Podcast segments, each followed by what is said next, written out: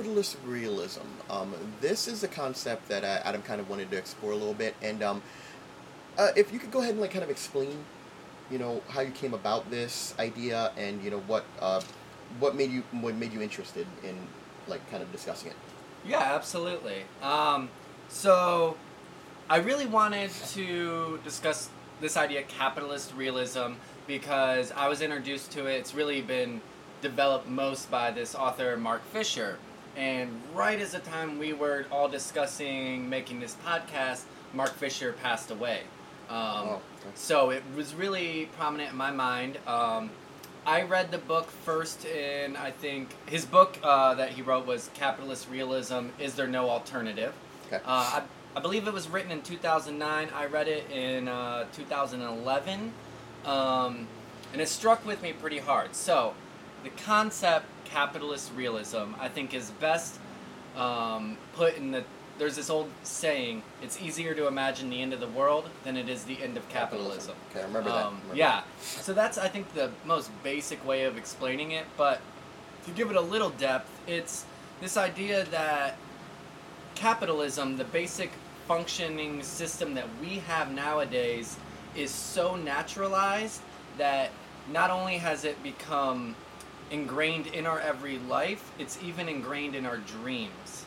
Wow. In okay. our dreams, you know, not necessarily like while you're sleeping, yeah, yeah. but when we try to imagine different worlds, when we think of futures, when we, you know, look at sci-fi movies and stuff, almost always capitalism is still there. Well, I thought it was interesting because, like, I when I, we first started talking about, you know, capitalist realism, uh, and when you first brought it up, I was a little skeptical. I was like, okay, you know, we're talking about this. Well, I'll look up look up some information. We'll get into it. But it was very interesting that I started to like try to talk to other people about it. They like reacted with almost hostility, and I was just like, whoa, Really? whoa, whoa. So there might be there might be something to this with this idea that it's so ingrained even in our minds that like to question something that has to you know do with capitalism becomes almost like well well how would this other system work? Like you know how would we do anything any other way? And it's just like whoa like are we so caught up in this system that honestly disadvantages so many of us that we would we can't even you know discuss any other alternatives? And it's really interesting because when we have an, a problem with capitalism we have a problem with how something works within a capitalist system we adjust and we move on but we can't even talk about another alternative because that wouldn't work. Like well capitalism has problems. And as a society we've just kind of worked around those problems. But Right, we can't do that with anything else. How crazy is that?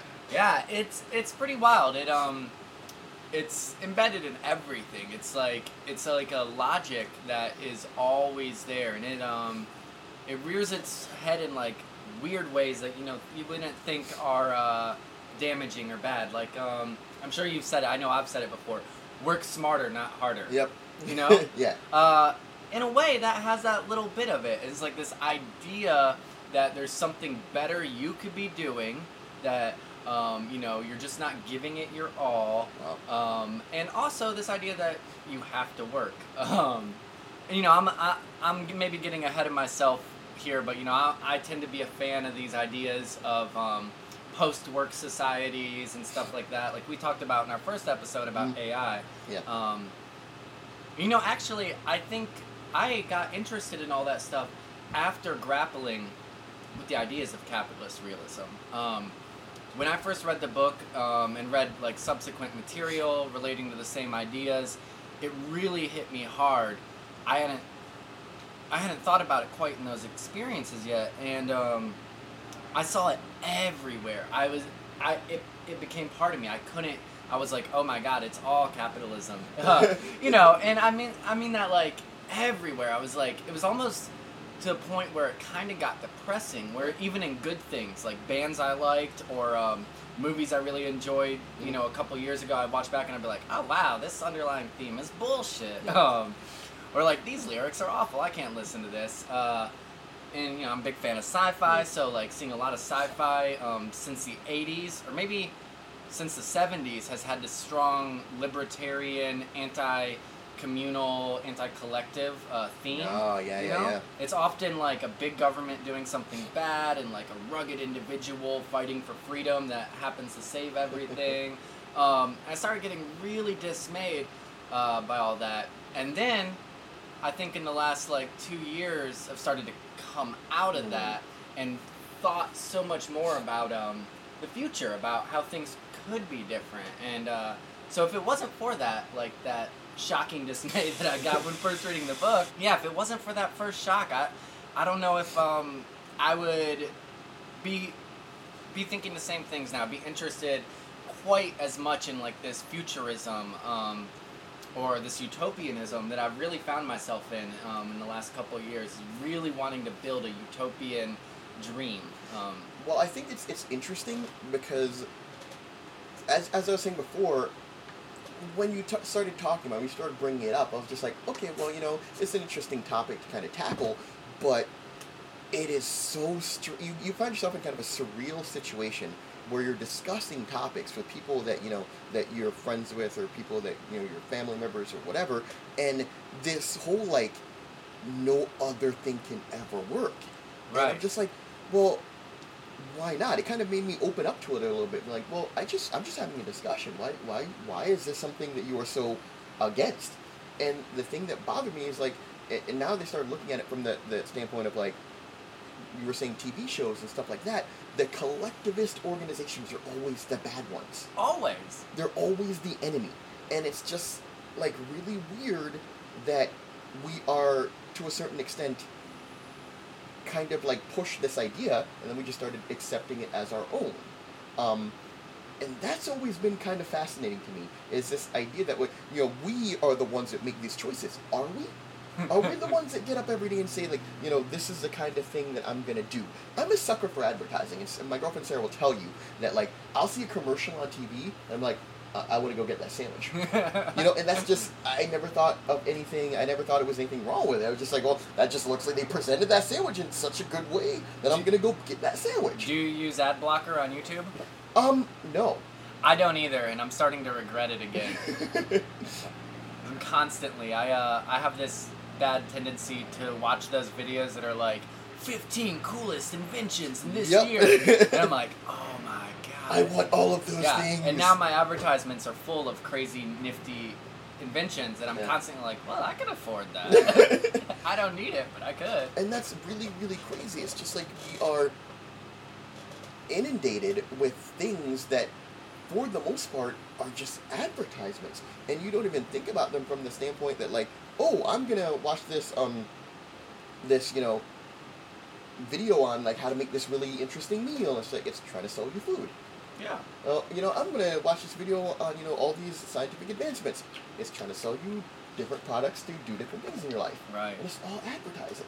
And you know, and something that's really this struck me way before the capitalist realism struck me. I didn't, you know, and so but it's related. It's a different way. Um, with advertising too now, they're not even advertising you the product half of the time, or more than half of the time. You know, if you watch um, like a uh, a truck commercial or something, it's these people going out and they, man, they look like they're having the best time of their life, Yeah. and it's like They're wow. selling you the experience. Yeah, like that would be so amazing. I mean, so amazing. Like me and my wife, yeah, we should go out on a rugged adventure. And go, you know, we could take our truck here and all this stuff, and it's like the product is has become secondary to this idea. So it's like Mm. the capitalist class or whatever is selling you this concept of a life you can buy. Yeah. So now we're at this point with capitalist realism. I would now say um, that you can buy a life experience. You can buy a lifestyle. Um, you can buy your politics and stuff like that. You know, um, it's it's pretty strange. I don't know. I don't like it um, in in the general sense. I think that one of the things that kind of makes it interesting to me is like how certain concepts don't. For example, economics doesn't take into consideration marketing. Right. Right. Marketing, how people are convinced to buy a product is not is not a factor when it comes to economics, which makes no sense to me because marketing is everything when it comes to whether or not you buy something. It's not you don't go into the store and buy something because it's the best for your amount of money for your lifestyle. It's you buy that product because of what the advertising or marketing tells you it will not only tell you about yourself but tell other people about you. You know, like you buy a car not necessarily because hey, I like this certain car, which you might have convinced yourself that's why you're buying it.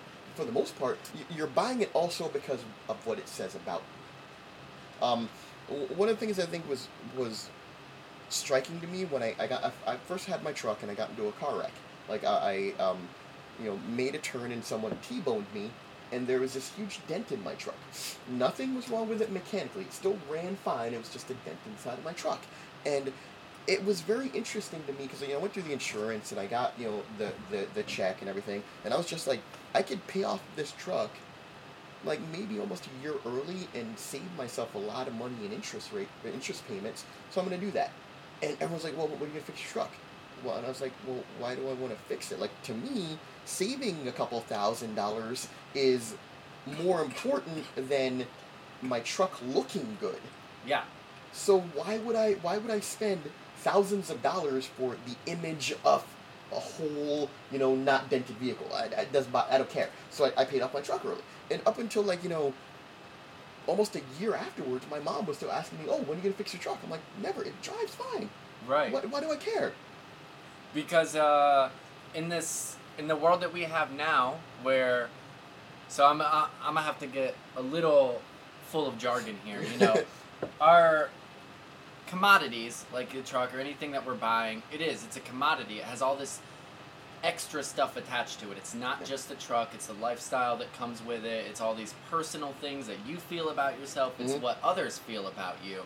Um, it's at the point, it's like commodities have taken the place of social relations. Um, social relationships are defined largely by the commodities themselves. So when you know, I think the idea is that with your truck dented, I'm gonna not me personally, but you know, Yeah. I'm gonna look Right. at you like, oh well, this person's um, kind of lazy, or they're probably a bad driver. They're they're um, don't care about appearances. You know, all these like preconceived notions just by your dented truck. Um, and you know, honestly, uh, I feel like you you probably would get that even more than me because you're black and I'm white. Uh, you know, if I had that same story, people would probably be like, "Oh, that's pretty smart." and then like if you, you see the story, you're you get out of the car, um, your truck in the parking lot, and other people are looking at you. They might be like, "Ah, this lazy guy with his, he can't even fix his truck." I bet you know. Here's the thing that like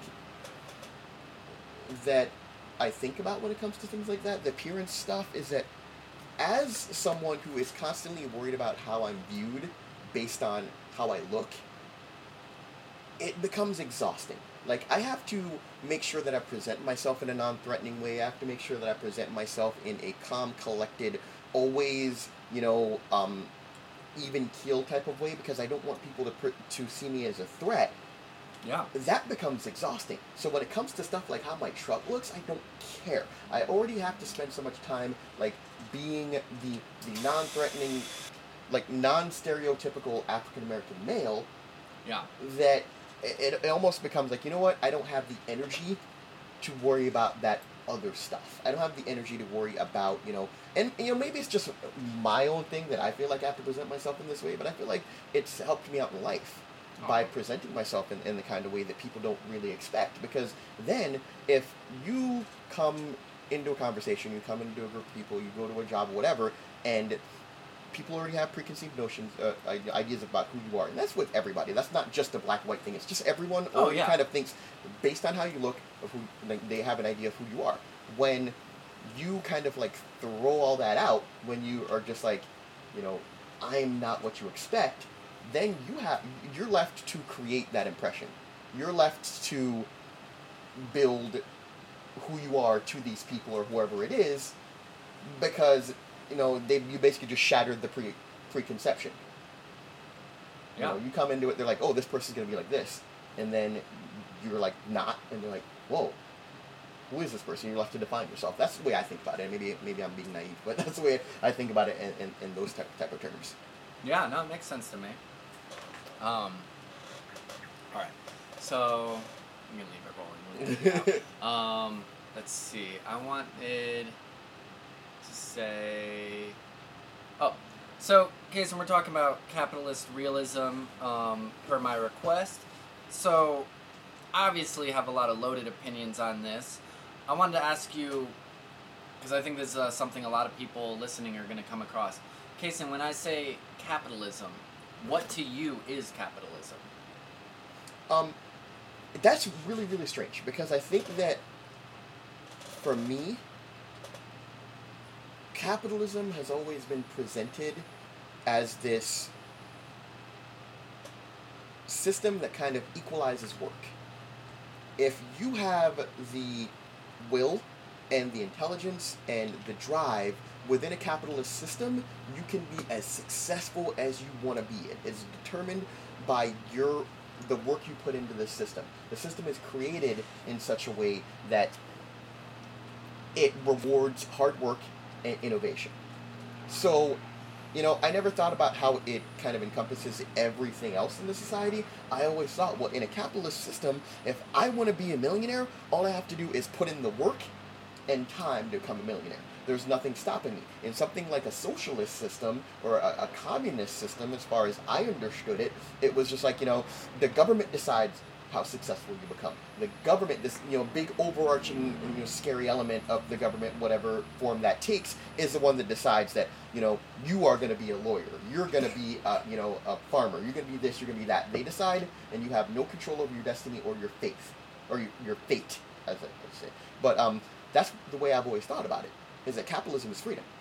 Right, right. That's often that's how it's presented. It's presented it's presented synonymously with freedom, um, as if they're equal to each other. And to some degree, I understand that because our notion of freedom often refers back to some kind of idea of freedom in a capitalist society. Um, so for me, I wanted to make a couple things clear to the audience. Um, we say capitalism, we are talking about the market system, I guess, as such.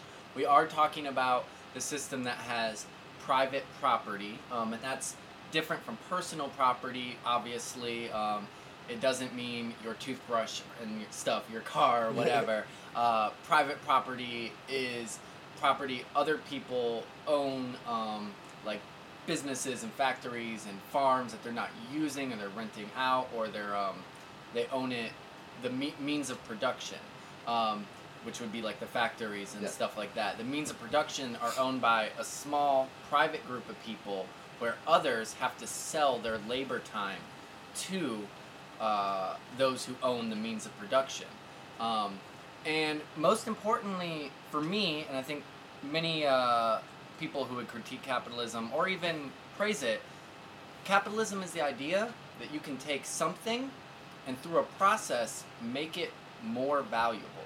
I have this material and I paid these people to do some stuff and then I came up with this product and this product is now worth more than the material and the labor that created it.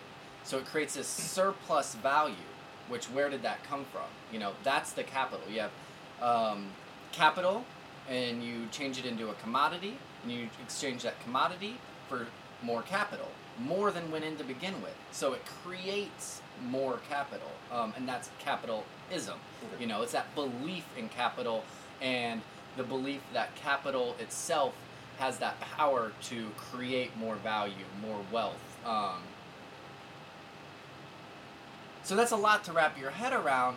Um, but to me, that's very important, um, especially when you start thinking about other societies, or you know, you start saying, well, well, you know, the USSR, or well, you know, Venezuela. It's like these places are still operating with private property. They're still operating with um, monetary exchange. They're still operating with small groups of people owning the means of production, uh, and they absolutely still have capital in them. You know, Yeah. it's uh, it might be a more regulated system, you know, or something like that, and some ways good, a lot of ways terrible. You know, like the USSR and the famines, and you know we could talk about Stalin and dictatorships all forever. Um, but that's not the issue. The issue itself is that idea, that system. It's like there are inherent contradictions, in my belief, in the system itself of capitalism. It's not that it's managed bad. It's not that it's not that there are immoral people that are causing the ruin. Mhm. It's uh, that there's logic embedded into the system itself that will create contradictions, that will cause, uh, you know, we talk about like market crashes Mhm. and like failures of the market and stuff. I don't think those are failures. They- They have to be in there, you know? Um, just like feudalism um, and mercantilism before capitalism had their inherent flaws. You couldn't make feudalism perfect. You know, you couldn't make it work. And just like people in their feudalism could not imagine what would come next, it becomes very hard for us to imagine what can come after capitalism. But the idea that it's here to stay, that we've reached this end, Hmm. is just absurd. Yeah. Um, even if, like, you know, t- oh, I should mention, it's May 5th. It's Karl Marx's birthday. um, so Marx himself loved capitalism. He it was the most dynamic, revolutionizing system of all time. It destroys our old bonds. It got rid of kings. It got rid of religious uh, ties. You know, but it's flawed, and it will undo itself, um, or take us all into it, I guess. Um, you know, and so that idea that is here to stay, even if it's the greatest system we've ever had, even if it produces the most freedom, Yeah. um, it can't stay forever. It the system has to change. We like. I can't imagine society staying this way for another hundred years. It can't. It's unsustainable. at, at least you know the way that it's implemented, and people will argue that it's an implementation issue. But like, for example, why is this system an implementation problem and other systems just inherently bad? You know, like we've someone has brought up, and I, I don't remember who it was that brought it up, but um, that I think it might have been Zach. There have been more failed capitalist systems than there have been like communist systems in existence. You go back to like ancient Rome, which was capitalist. If you want to look at it from the, the, the standpoint of you know having capital and having you know like monet, monet, money and, and stuff like that, if you look at the, the loose conceptualization of it, it, it can be considered cap, a capitalist, and, and I really am trying to delve more into the understanding of what is the system, because you talk to someone about these systems, and people just go ahead and assume that they know what it's about. And it's just like, well, do you really, or are you just parroting what you've already heard? And Right. I found that made me more and more uncomfortable the more I looked into it is I was more and more parroting what I'd heard. I didn't really know. So when I started looking into it, and I'm just like, hey, did you know that this is? They're like, no, that's wrong. And I'm like, how do you know? You've never looked into it. And you're gonna tell me it's wrong even after I just like did some research and found out that your concept is is flawed. so that's what I thought was just mind blowing. It's just like, well, like, do you know how this system works? And they're like, yeah, it's like this. And I'm like, well, not according to this book and this book and this research. right. And they're still like, no, but that. Well, here's here's a here's what I think you should do. Go do some research from the actual people that wrote the concept, and then we'll have a conversation about it. But nobody wants to go look. They just assume that it's wrong, and everything that they've been told is wrong. And it's just like me looking at research. If I am looking at a um, you know a research study done by you know McDonald's, and it says, or paid for by McDonald's, and it says that hamburgers are the greatest thing ever. I wouldn't naturally assume that they had no bias. Most of the research that a lot of people are looking into are sponsored or written or you know endorsed by the very people that it's praising. right, right, yeah. So why them. would you not look at the opposite side and then form? And I'm not necessarily saying that you know other systems are better than capitalism. I'm just saying question it a little bit. That's all. Right. you know. And so that's what that's what we're gonna try to do for this next episode. Um, this is Adam. And this is Kason. We're across the aisle. Zach uh, could not be with us because his job kidnapped him. Um, another Working for the man. realism, yeah. It's uh, it's so real you can't even talk about it. Uh, so yeah, let let us know some stuff you might want us to clarify, some uh, topics if you specifically want us to delve into something, or if you have questions or um, you know criticisms.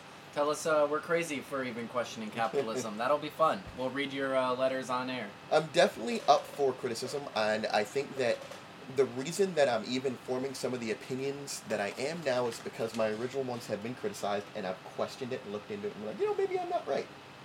And I, and that's all I really want out of any of these discussions is to like have people question themselves a little bit, have people do some self-examination, be like, okay, is this thing that I cling to really so great? Or is it the very thing that's you know causing my discomfort and you know pain? You know, I don't, I don't know. Absolutely. Well, I guess we'll uh, talk to you guys next time.